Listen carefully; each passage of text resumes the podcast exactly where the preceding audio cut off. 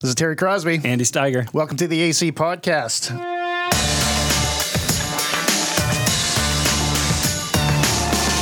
On this podcast, we want to help you understand and speak the language of our culture and address questions being asked with intellectual honesty, gentleness, and respect.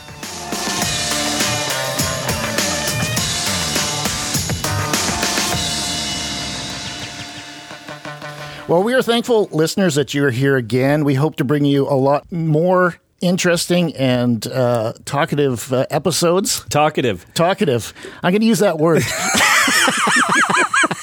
that you can take to your place of work. I'm just going to try to explain this one a little bit more. we started this year with a podcast that I did. I just want to drop this in here. Terry's pretty proud of this. Just be honest. I- be honest about you it. You know, Terry. it's my first time doing a podcast like this. It's a different type of podcast than what we do here. so not this podcast, but last week's podcast, Last which I would highly recommend. Yeah, it's called Humanize. And so we're going to look at different topics uh, with regards to humanization. Humanization. That that's a Human- word, Terry. Okay, good. You actually used a, I- a real word that time. so we have the series, The Human Project, It looks globally at dehumanization. We want to come to our local community and highlight organizations and individuals that humanize those less fortunate. Yeah, and this time you were talking on the subject of homelessness, which Yeah. is a huge issue in our town, and as we all know, it's a big issue everywhere. That is a great episode. Uh, I highly recommend it. Terry's going to be doing more of those. Put in tons of work into that. He did Yeah. tons of interviews. Managed to edit that whole thing down Yeah. into forty-five minutes. Yeah, it was a Nice steep learning curve, but it was fun. It was really good, and I hope it's engaging for you listeners uh, to listen to it and just think a little bit more about these topics that we engage in. Speaking of that, we have uh, a good friend of mine on the show today. We're going to be talking on the issue of politics. This is something that's important for people to think about. In particular, I want to talk about aspects of politics that most people aren't thinking about and are not even aware of. My uh, friend here, Mark Vella, did I say that right? You got it right. Happy to be here. Uh, good to have you on the show. I was thinking, you know, how how it was that you and I originally met was I tagged along on a meeting. I'd heard about this guy Mark and the incredible work you're doing uh, in the area of Canadian politics, which I think is important to just recognize. We are going to be talking about Canadian politics today, but we are going to take broad strokes that will address politics in general because I know we have a lot of listeners from the U.S., Japan, Australia, what all over. This will apply, uh, but then we are going to dive into Canadian specifics. But I think that those principles will apply elsewhere. Now, politics is something that you've been passionate about for a while, but but not your whole life. You got into this in a unique way Yeah, exactly. because you're you are in banking. Yeah. And and so I think it'd be good, Mark, just to start by kind of telling your story because I remember when we met for the first time, I tagged along on a meeting, and that's kind of how I was introduced to you was just through your story. So why don't you share that? How do you go from banking to politics? Well, I haven't gone from one to the other because the all the politicking I do is entirely volunteer. So I my day job is you know investment management, and then uh, I I don't even think of it so much as politics as a, as sort of citizen engagement or civic virtue used to be the old way we played it. Uh, there's this buddy of mine who's writing a history right now of the Boy Scouts.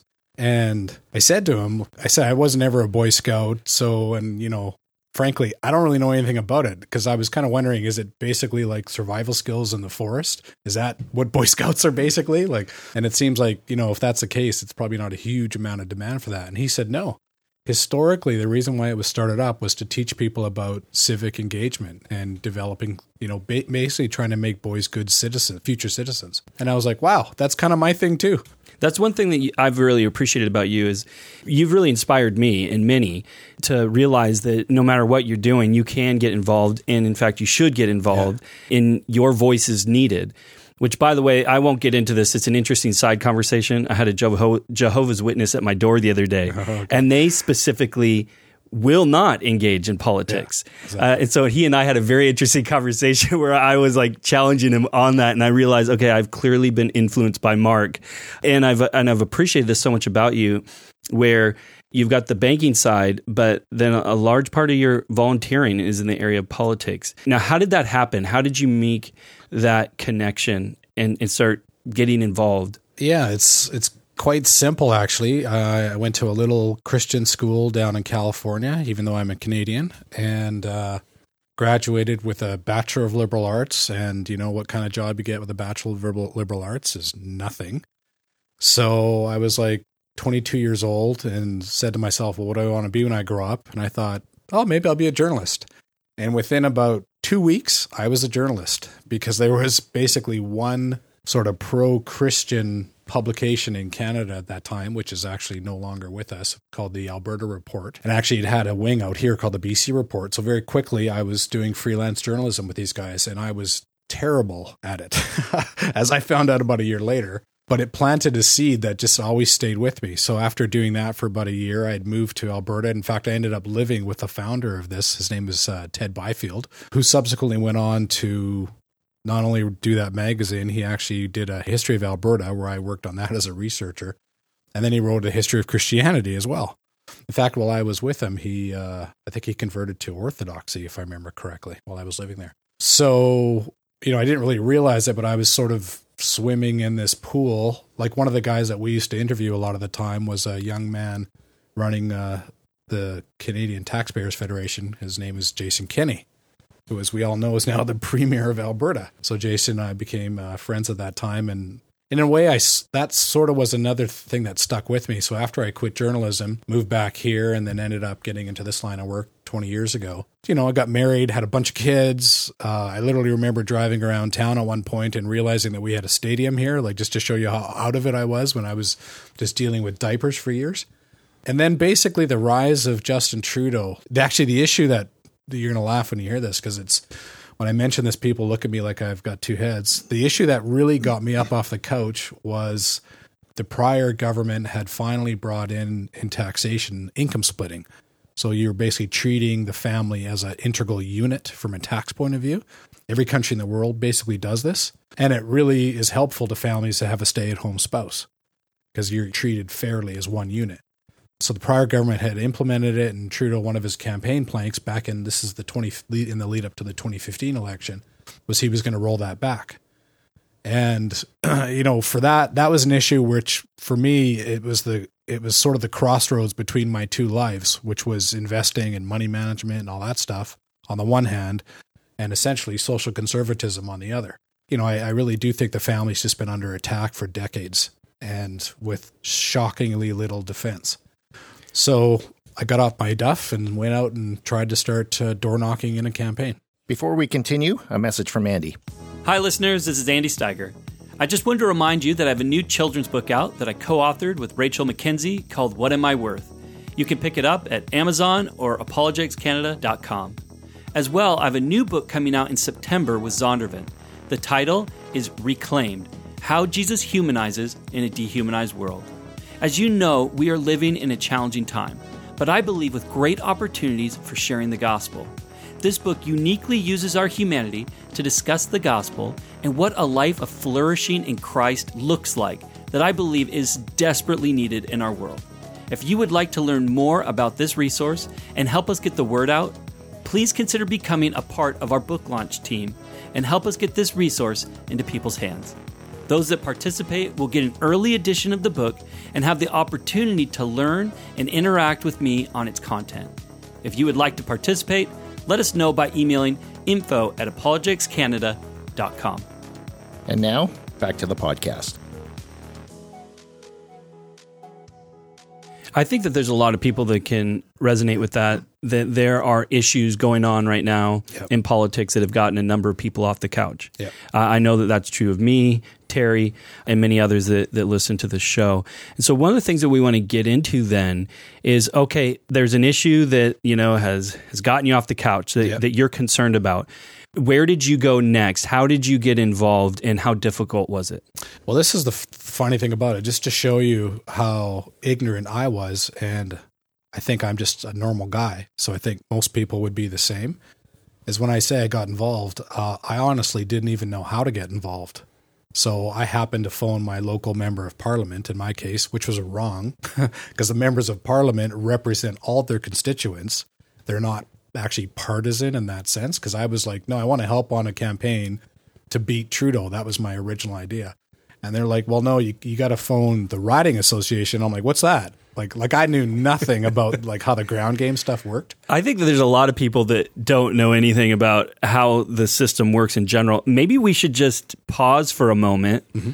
and just briefly outline Yeah. you know, the three main forms of, of government Yep. And then how those are organized. Good. That's a great point. In fact, uh, as we'll hopefully get into later on with uh, this other initiative that I've kind of helped uh, push along, the first talk that we give is literally we call it politics for dummies, and it is exactly just talking about the basic structure of government. And it's pretty common. I know your listeners are, you know, really global, but Canada being a Commonwealth nation, we've got the sort of this British system. So it's kind of simple. You've got federal politics, so that's the national stuff, then provincial stuff, provincial politics. So, like federally, you have members of parliament, so the federal house, the national. Uh, MLAs, member of legislative assembly, would be on the provincial side. And there's a big division of labor between those two. And uh, then the local uh, level would be municipal. So that's where you have your mayors and your town councilors. And so then just to break that down, so at your top level federal, the Yep. leader of that is your prime minister. Exactly. At the provincial, your leader of that is the premier. Exactly. And then c- to continue down the local, on the, the mayor is the leader of the municipal level. And then you got school boards so that I hasten to add. Okay, so that kind of lays down a little bit of the groundwork of what Canadian government looks like. We're going to get into more detail in a moment. But you got off the couch, you wanted to do something, and so you kind of went to the wrong door, Exactly. and, and then they redirected you. Where did they redirect you, and, and where did that lead you? So, in my particular case, given where I live and whatnot, when I was looking at a local campaign to support, uh, in my case here, it, I chose the Conservative Party. And so I don't want to be seen as advocating everybody become conservatives necessarily. Like, I think I just want to just put this out there at the beginning that I think every Christian in particular should just look at which party most reflects their views and values and what's going to happen is they're not going to find one because there's no perfect party. But what they can do, and this is something they should realize, is that these political parties are not etched in stone. They're not these fixed and determined entities. They can change with, you know, almost like it's shocking um, actually how much they can change with each passing day as people get involved and basically pull or push a given party in whatever direction they want to do. So I would just say get involved in one and push it and pull it in a more Christian direction. I think that would be better for everyone. I guess there is always the option you could just start your own party, and Yep. you always have the rhinoceros party or whatever. Well, It'll I be mean, the 23rd part, you also 23rd have party of Canada. You also have the Liberal Party and the Conservative Party. I mean, somebody somewhere started those. I mean, I, ha- I think we have to remember that there are basically men out there who planted the seeds of the trees that now provide us shade that we bask in. Yeah, so you wanted to partner in the conservative party uh, and get involved. So what did that look like? Yeah, so I eventually uh, reached out to, or actually, they called me after I made that first call, and I said, basically, how can I help? Because I didn't know what to offer. Well, actually, this is, a, this is a perfect example. One of the first things they said was, we're having an, an annual general meeting, like all of these entities, you know, they always have this same basic structure. I think every party and every country probably does the same thing they have these formal meetings and everything comes down to votes and they basically said do you want to become a member of the board? And i said what's involved? Like the first question is always like well how much time is that going to cost me? And the answer is kind of like whatever you want to put in. And i was like mm, okay. And that was it. A few weeks later there was a meeting. I put my hand up. I was a member of the board. But frankly it was pretty nominal. And then subsequent to that we got into the election. And one of the things i realized was being on the board doesn't necessarily mean you're involved in the actual campaign. These parties all elect candidates now to represent them. And, uh, you know, I'm a little disappointed in uh, how board members don't get on these campaigns. But anyway, I did. And that really turned into just me going out. I was like Mr. Monday night. So I would go out, I would take a couple of my kids. I think the best social studies education my kids ever got, they just learned from walking around in the streets of our town. Sometimes we'd go with our candidate. He would usually take one kid, I'd take another. So there was two out of the four kids would come and we would rotate through. And, and what would you do? A lot of this is door knocking. Yeah, door knocking is the most misperceived thing in the world because people think that it's basically a political apologet. If someone opens a door and you're gonna, you know, with your infinite wisdom, you're gonna convert them to your school of thought, and that's not what it is at all. You literally are walking up to the door with your phone in your hand and an app that all the parties provide their volunteers, and you're doing what's called voter ID. You're basically just saying, "Hey, there's an election coming up. Did you know that?" And most people say yes. Some a surprising number of people say no. and then you say, "Well, you know, I'm here for the you know XYZ party, and we hope we can count on your support." And people basically go yes, no, or maybe. And literally, like in the in the app that I was using, there is literally a smiley face. If it's a yes, you click that, and that identifies them now. Now they're in your database because I didn't know this, but Elections Canada, in our case, and I'm sure all the other countries have this, there's a level of data that's out there and public and the political parties all grab it. So when i walk down a street and i punch in a like an address of a door or a house i should say i know who lives in that house just from elections canada data. That's all i know. I don't know if they voted or not. I don't know who they voted for. But that's why i go there to ask the question. So for example in our most recent campaign in 2019 so i was door knocking in the 2015 and a, and a little bit in the 2019 one. In the first one, 2015, we lost. We lost. There's about 20,000 people that voted, and we lost by about you know about a thousand votes. In the second one, we door knocked 67,000 homes during the campaign, and obviously many many months beforehand. And we identified, I think it was somewhere in the order of about 15,000 people that said they were already going to support the conservatives. So we almost won the election. Like we knew where the people lived. And you say, well, why do you do that? Why do you go around and develop this database? It's really simple. You know, at the end of the campaign in the last week, the polls open. You have the advanced polls that start up, and then, of course, election day itself. And you literally send out an army of people, and they go to those same streets, but they don't knock on every door. They just go to the few doors that already said they're going to vote conservative. And you knock on the door and you say, Hey, polls are open today. You, are you planning to go and vote? Did you did you know that polls are open today? Again, many people don't know that the advanced polls are open. So when you when you really boil it down, the door knocks are basically, "Hey, are you going to support us? Yes or no?" And you indicate if they say no, you never go back to that house again. So, but you've got it in your database. So it's like, no, okay, we're not ever come back here again. Yes, click. We're going to come back here when the polls open. So you're identifying and encouraging them to vote. Yeah is the idea. Now, when you started volunteering in this very simple way, it quite quickly advanced, yeah. and then you found yourself actually in a fairly top position. Yeah. There's been three or four kind of watershed ideas that just blew me away. And very quickly, like when I volunteered, in those times, Stephen Harper was the, the prime minister. He'd been in there for like a decade and been reading in the press about this Harper political machine, like this phrase you heard a thousand times. So I get on the campaign and I'm out there doing my little thing. And I realize there ain't no machine here. Like there is very, very few volunteers. And frankly, of those volunteers, very few of them are Christians. So in, instantly it was like, oh, well, no wonder our country's moving more and more away from Christianity. It's not like we're fighting a battle and losing. We're not even on the field. So that was just an instant the light bulb went off for me. In your experience, yeah. Mark, what are the type of people volunteering? I would say you could political junkies would probably be a, the would capture most of them. Everybody sort of wants, and I think it's great, even though I disagree with uh, a lot of their points of view. Everybody kind of wants the same thing in their mind. They want to make Canada a better place, or whatever country they're in. That's ultimately, you know, why they get involved. It's sort of an ideological um, rationale behind it there's you know around the fringes there's all, all, kinds of other reasons. Some people are you know they make money off it because they've got a lobby group and there's that side of it too. But the vast vast vast majority of volunteers are driven because they just want to see change. Again you get people volunteering for you know the ndp or the liberals in our country or labor in the uk and whatever.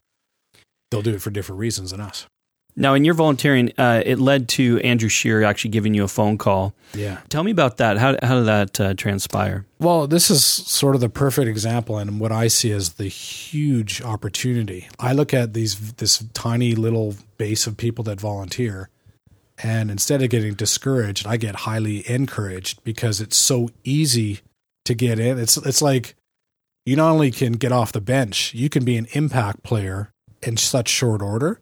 So think about this. So in the in like 2014, I was just a guy that literally door knocked once a week with my kids. About a year later, I was now president of the riding association.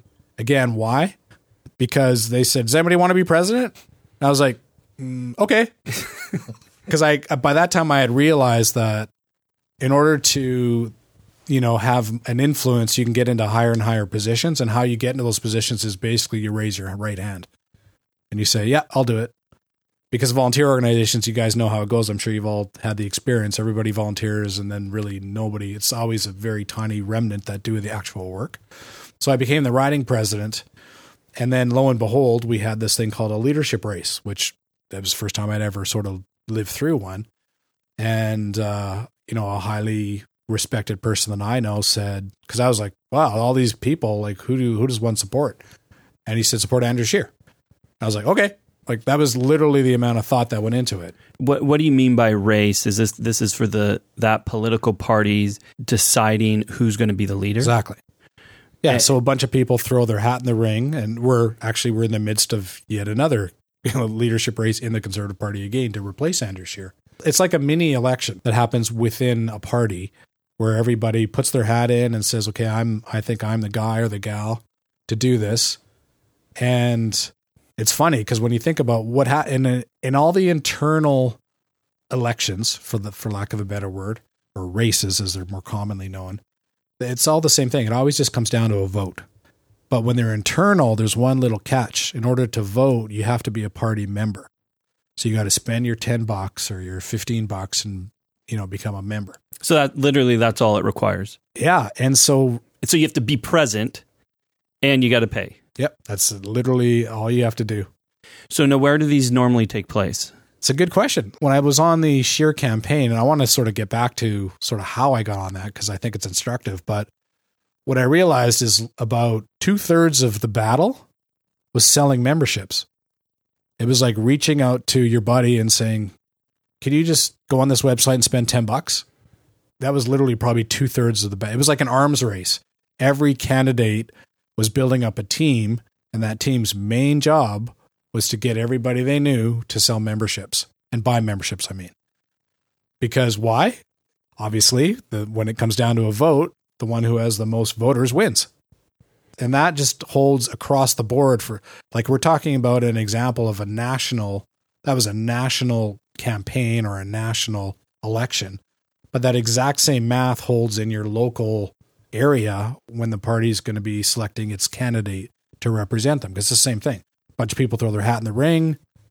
In order to be able to vote, you have to be a member. So everybody goes around selling memberships. I got a phone call last night exactly on that issue from a friend of mine who's in the provincial side of things, which I don't really know much about. It's exactly what he was doing. He's got his hat in the ring and he's trying to get my vote one by one. Yeah, that's great. So let's get back to the main story. How did this lead to Andrew Scheer calling you? So I got this tap on the shoulder saying support Andrew Scheer. And I was again thinking, well, how the heck do you do that? So I got a number and phoned. I ended up talking to his assistant. I basically just threw out the only kind of thing I could think of.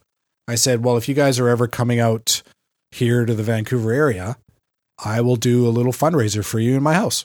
Do You just come by and I'll invite my friends and we'll try and raise some money because that's, you know, basically campaigns. Uh, all they really do is raise money and sell memberships. Those are the two functions. And they raise money just so they can sell more memberships. So they were like, yeah, okay, that sounds great. I was kind of surprised. They didn't really jump at it. Usually money talks, right? But they didn't particularly jump on it. And then uh, as a few months rolled by, I got a phone call back from this lady that I had now, that I was now communicating with on, on the campaign. And they basically said, you know, much more important to us right now than having one fundraiser is we need someone to help organize our team in BC. Would you do it?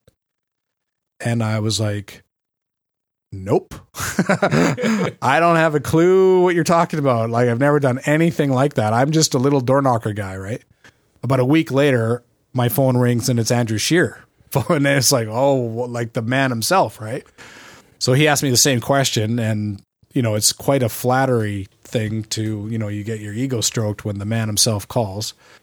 So I basically said, yeah, I'll do it. Basically, you guys just got to tell me what to do because I don't know anything. And they're like, yeah, no problem. And long story short, that's exactly what happened. I, I partnered with a guy. I was a co-chair of the campaign for BC. And they gave me marching orders and I just fulfilled them. We built out a team. Frankly, I ended up delivering BC. Like we Andrew Scheer's campaign won BC. Which is very instructive because it shows you just how threadbare these campaigns are that they would quote unquote hire. I wasn't wasn't paid, I was a volunteer, but the fact that they would put me on as running one of the provinces, it wasn't like I was just some local, you know, running running a little riding. That just shows you how thin it is in terms of how few volunteers. But frankly, again, we made an impact. Like, you know, if it wasn't for BC being delivered to Andrew, he would not have become the leader. I think it's such an, an important story. It's one of the reasons why I wanted you to share it. Was a it is it is concerning when you realize, man, it's it's really this basic. Yep. And if he won, he would have been, you know, the prime minister of Canada. Canada, for sure. Uh, and then, secondly, it's that easy to get involved. Now, one of the reasons uh, that it's important to get involved is that your vote actually matters in in a party because you very much steer the direction of that prime minister. Absolutely. And this surprised me. Now, can you just break this down for our listeners? Like, how does this part work when a convention happens? Yep. Very good. And the policies are voted on. Yeah. So when I said to you, like, I basically took this attitude, like, if there was a, you know, a lever that I could grab onto that would have impact somehow on the way I wanted a party to go, my attitude was I'll just raise my hand and grab it. And so I went to my first what's called a policy convention. So every party does this. My experience is with the conservatives again, the federal conservatives in Canada, but I think it's again just a, a mechanism that everybody uses. Every two years, the party has a policy convention where everything that they stand for is literally up for grabs. So uh, maybe I should back up a step. For starters, every party has a platform or a policy declaration. It's called in the uh, in the Conservative Party. So it's literally a document that lists, you know, by number all the things they stand for. Like, and it's all the different aspects of a person's life. They're, we want smaller government, this, and you know, et cetera, et cetera, transportation, and so on and so forth. And people think that parties are these etched in stone entities, and it's precisely the opposite. For example, I went to my first convention was here in Vancouver, and it was in 2016, if I recall. And at that point in time, the Conservative Party had an official policy on the books that marriage was defined as between one man and one woman. And so, somewhere in the country, some local riding association had done what they were supposed to. They proposed an amendment to that policy. In fact, technically speaking, it wasn't even an amendment. They just wanted to simply have it deleted. They're like salmon swimming upstream. They start at the local level, and then there's these little votes that happen locally, and the strong survive, and they move on to like a regional level. Same thing. All the all the policy ideas are thrown into the mix as votes. Strongest ones go on to the national. In that case, so I'm sitting in the room, and the proposal to have that particular policy deleted was carried. So right before my very eyes, I saw a massive change in the structure of the Conservative Party of Canada. And it was actually uh, it was driven by a group called the LGB Tories. So essentially all the, the gay lobby that was within the Tory party. And as I watched that play out, uh, you know, Maxime Bernier was one of the main proponents of it. Michelle Rempel was another one at that convention. I realized, oh, you know, good on these guys. Not that I particularly agree or disagree. That's not the issue. The main thing was they mobilized, they paid their dues. They, you know, to go to convention, you got to pay some money to go and register. You have to fly across the country if you don't live in Vancouver. Like they did all that stuff. It was a complete level playing field and they got their agenda through. And so when I realized that, I was like, okay, that's it. I, I didn't even know about the whole policy side of things. I was thinking more just you get people elected and then that whole other side of the political process opened up. So again, very short order. In the Conservative Party, in any case, they have this elected body called the National Policy Committee. And I was like, I'm gonna I'm gonna join that committee. And it's not join, you get elected to it, which means you have to do your own little mini campaign. So I did it. I just started yeah, basically phoning around to the riding presidents in that particular case. So now, currently, I've now been a member of this 18 person national policy committee for the last, this is my second term there. And all that committee does is just make sure that there's a fair process for everybody's ideas to sort of swim upstream and culminate in the national convention. Now, I think this would surprise a lot of people because you would you would think that you elect somebody with the views that you want uh, yep. represented, but in fact, it doesn't work that way. The right. the leader just represents the views of the party, and particularly those that have been voted in. This uh, would this that is, be correct? Well, this is one. I would say yes and no, and the reason I say that is this is where um, you start to get into distinctions between the parties. And so what you just said is exactly true for the Conservative Party because it's super democratic. Uh, I mean, ultimately, that policy declaration document, which is on their website, that document is essentially the marching orders that the party, the grassroots of the party, give their members of parliament. So it's like, we're going to work to get you guys elected, and here are the ideas that you're going to promote. I don't think other parties are quite that democratic. Like a, a lot of it's uh, more top down in other parties, especially the liberals. You know, I'll give you an example.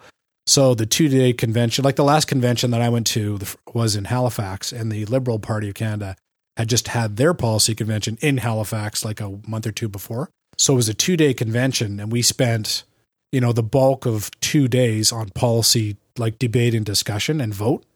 Whereas the Liberal Party had a two day convention and they spent 45 minutes on it.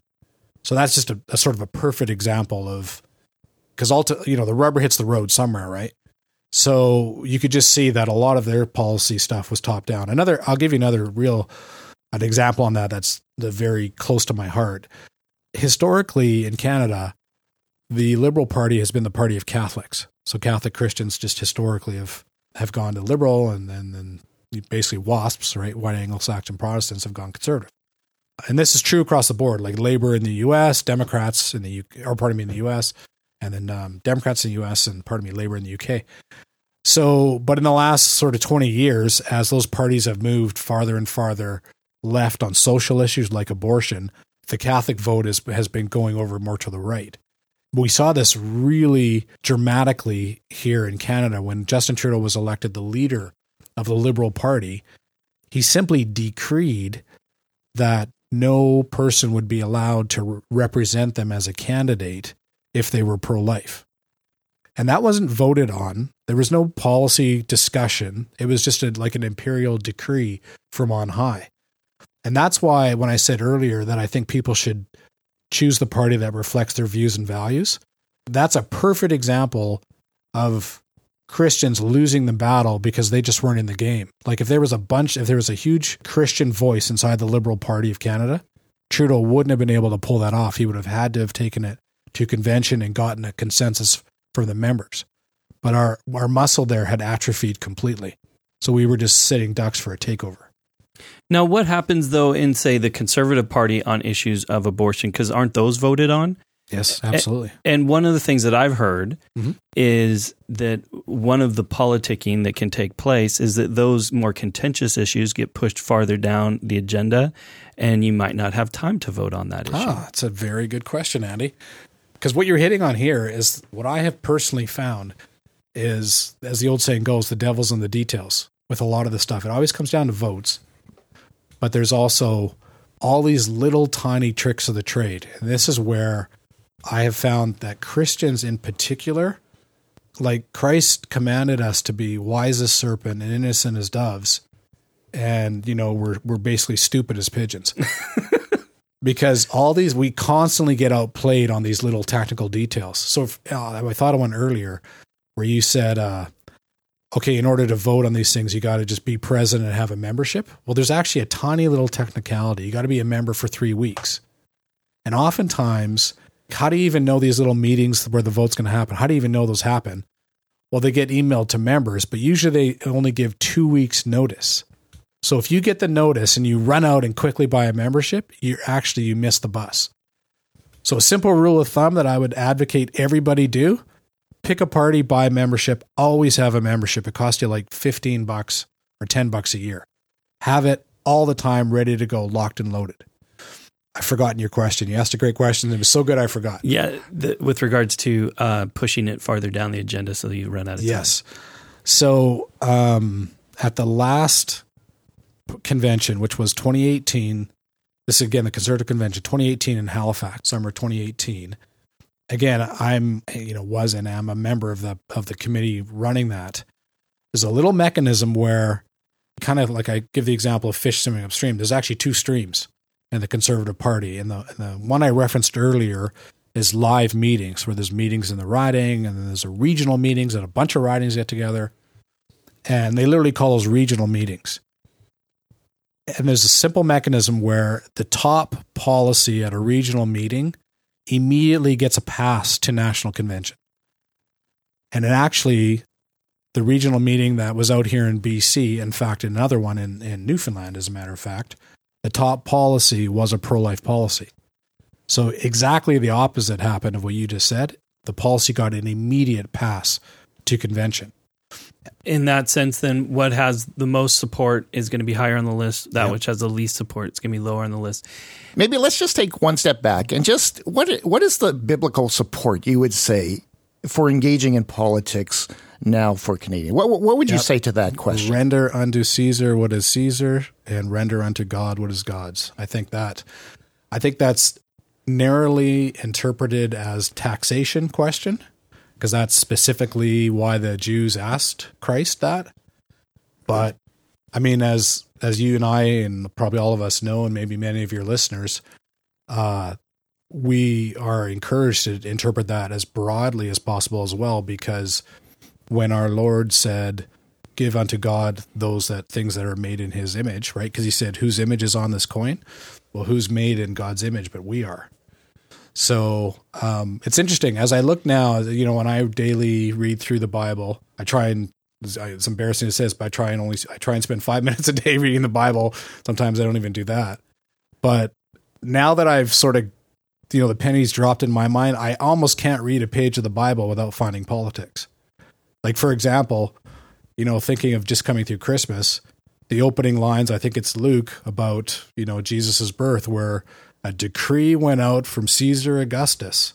And that's the reason why, you know, Joseph picked up his family and went from Nazareth to Bethlehem. So if it wasn't for politics playing in there, we wouldn't have had Christ being born in Bethlehem. So I think I think the Christian church, like politics has a huge impact on our life. And I think the Christian churches do a disservice not just to their own congregants, but to the society by basically letting themselves get elbowed out of the public square. I think, you know, Christianity was a huge factor in the public square. In fact, you could argue it almost created the public square. And yet we've let ourselves just be elbowed aside. And it's not like we're promoting our agenda. We're working to make the country better, period, full stop. And so my attitude is everybody should get engaged in politics, whether you're Christian or not, and let's just have a discussion. Let's let's get all the ideas on the table and may the best idea win. Um, you know, I don't think it needs to be uh, some sort of hidden agenda or anything like that. Hey, uh, Mark, as we come to a close here, um, we just want to get very practical on ways that people can get involved. In particular, you started up a civic affairs committee. Mm-hmm. Tell us a little bit about that and how people could get involved, get info on that. Yeah. So after Andrew won leadership, and I essentially fluked out onto the winning team all of a sudden I started being put on these other committees. So I was on this one committee where our job was to try and recruit candidates to run in the upcoming election, which the 2019. So I, I put it out there to my circles. I talked to people, hey, if you know good guys and girls that uh, could be candidates for us, let me know and I'll run it up the chain. Many of my personal networks were social conservatives. basically what happened next was nothing. Cricket, cricket. I'd never ever hear back from them. And there's tons of outstanding like businessmen and you know lawyers, etc., that could be excellent uh, political candidates. Most people don't even think like that, though, right? Like, how many people does it occur to to say, "Well, I'm going to go and become a politician"? Like, it just doesn't occur to us. And there's maybe a little bit of a good to that. Like, I'm, I'm sort of down for that on the one hand, but on the other, it's like again, well, why is it that we keep losing? Because we're not present. So then I just basically realized, you know, people's normal normal lives just take over, and they need some mechanism to remind them to keep in mind, oh yeah, right. This this person here would be a great candidate. And so the idea was birth and again I didn't create it. I just these are sort of happening already in Canada and I just sort of took the bull by the horns and ran with it. Of I was looking for a mechan- a reminder mechanism. And so the idea was well there's where do people come together? And there's lots of places they do that, but one key one is they go to church and they come together as a community in their church. So it's like, well, why don't we have like I think about my church and every church that I know of, they have a, a finance committee and they have a parish council and they have all these committees and almost every church has them. So I was like, well, why don't we just have another committee there that's basically the eyes and ears of this community when it comes to when basically the church bumps up against the political world. So in many ways, this is kind of like the door knocking where not that you're identifying people's policy because this is bipartisan, but yeah. it but it is a reminder to people, hey, there's an election coming. Yep. So I'm always amazed at how low a turnout takes place on elections, no matter where you are in the world. Yep. People don't go, and oftentimes people don't even know that it's happening. So it's it's a matter of informing people. Okay, an election is happening. Here are some of the major issues that are taking place. And one of the things that I find, and we've talked about this, that's a challenge, is to know where people are on those different issues, so yep. that you can vote informative, right, in an informed way. And so, in, in many ways, then this becomes a way or a tool to help people. For sure one of the um, groups that I have a huge amount of admiration for in Canada is the Sikh community. And the reason why is they punch so far above their weight politically. The politicians go to them and speak directly to their issues, and they're they're a real political force. And the reason why is they're very good at getting involved in mobilizing, and they and they they make those votes count. And so I really think, well, if the Sikhs can do it around their temples. Why can't the Christians do it in theirs? And then as as you start to think about that, you realize, well, if it's really about mobilizing numbers, well, we Christians have the numbers. So there's millions of Christians around. It's just that we've never been organized. Like we punch below our weight, and other groups punch way above their weight. And all, so all we're really doing is essentially riding in on our snail here, finally getting with the program, using. we're kind of marrying all the tricks of the trade that has been used in political organization from the dawn of time and just marrying that to Christianity's numbers of adherents. We've already caught a glimpse of this in the United States, um, where the Christian voice is, has definitely made an impact on the direction of the nation. And again, people, some people are going to look at that and say that's exactly wrong. You Christians are imposing your morality on us. But it's like, okay, let's just have that debate you know, you guys are have been imposing your immorality on us. So six and one half dozen another. Let's let's have it out. So the idea of these committees is quite simple. I, I kind of tongue in cheek, I call them Christian TED Talks. So all we really do is have a couple people in a church that all they really need to do is approach their church leadership, pastors or elders, whatever it may be in the given situation, and sort of just put it out there. Can we can we do this? We feel this is you know, we want guidance here. Can we come together to do that? And you'll get a yes or a no. And then if you get a yes, all you're really doing then is my organization is always trying to stay one step ahead. So we've already sourced out a bunch of speakers. And the idea is you just bring in speakers to your church and try and educate people in the process. So, like the idea of, well, what's the basic mechanisms of democracy? How do votes and all this stuff work? So, we go through, we start to educate people on that. The key thing that I would want to emphasize, though, is that there there are all these democratic mechanisms out there, votes, etc. Some of them come to us as citizens, some of them come to us as partisans, namely people that have a membership in a party. And the key thing for us to know is that the battles are fought and won or lost inside the party first. So, like all that stuff we were talking about earlier, the policy development process, all of those ideas bubble up from the from the partisan process. And then when your party gets into power, they can be implemented into law. But they've started years and maybe decades before. So if we're not involved in the party at the party level, we're not we're not in the game. The civic affairs committees in every church, they're not partisan in the sense of you have to join this party or that party, but they absolutely advocate joining a party. You guys pick, you know, source it out. We'll try and be your eyes and ears and find the information. And but you guys have to choose. Which in a way is that's why it's sort of like the hallmark of Christianity itself. You know, God himself as an all-powerful being could have forced us to all be Christians, but he didn't. He wants us to choose to love him. So we've just taken that to the political side. Another simple way of looking at it is we're not bringing politics into our religion, but we are bringing religion into our politics. Uh, what could people do then if they want more information? Where where could they go web wise? And do you have a? Actually, I know you have uh, yeah. a newsletter. How can they get onto the newsletter? Yep. Well, it's one and the same. Uh, we have a yes. Go to our website. It's www.civicaffairs.ca.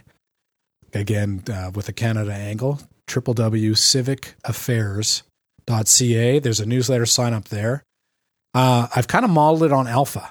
Like you think about, I have the highest admiration for Alpha because the thing that I appreciate the most about it is how it has spread throughout all of the Christian churches. It's not just got locked into one. And so, literally, much like Alpha's own website, we've got sort of one half of it is like if you want to start up a civic affairs committee in your church, just, you know, there's an email there, let us know, and we'll help you do that if you don't want to sort of be an active participant, but you'd still like to be informed, you know, when the church again butts up against the state, get on our newsletter list, and we we put out we try to put out a monthly newsletter, um, and to keep people aware of those issues and where they can make the most impact. So again, www.civicaffairs.ca. And I want to make a, just a quick point on that is people immediately when they hear this kind of thing, they think they have to be political. And what you have to be is just a little like anyone that's had volunteer experience, that's all you need. Like you have to just kind of be a little bit organized. So basically, frankly, what we're looking for in the appeal I want to make is it's sort of like two or three people in a church. That is all it takes to make it happen. Because all you really got to do is pick an evening where you're going to have a speaker come in, get the word out. You know, if your pastor mentions it from the pulpit every Sunday and you put it in the church bulletin, that's 99% of the advertising you need and you'll get out, you know, 50, 60 people for your events every couple months. And then we bring in brand name speakers that do bigger events where many churches will participate in. So it doesn't take a whole lot. And in many ways, this is this is a, a, simple way that you've gotten off the couch and now you can actually do something uh, with this passion that you have and the the different areas that you want to see change take place uh, wherever you are. Yep. Uh, particularly here in Canada. Here's a way that you can get involved. Thank you, Mark, for being on the show. Uh, appreciate all that you do. I'm sure that we will have you back as we talk on more issues uh, that are going on here politically in Canada. Thank you for all you do. My Thanks pleasure. Awesome. Thank you for coming on and joining us in studio. It's awesome. Thank you for joining us, listeners. The AC Podcast is a ministry of Apologetics Canada, and we'll come back next week with more things to think about.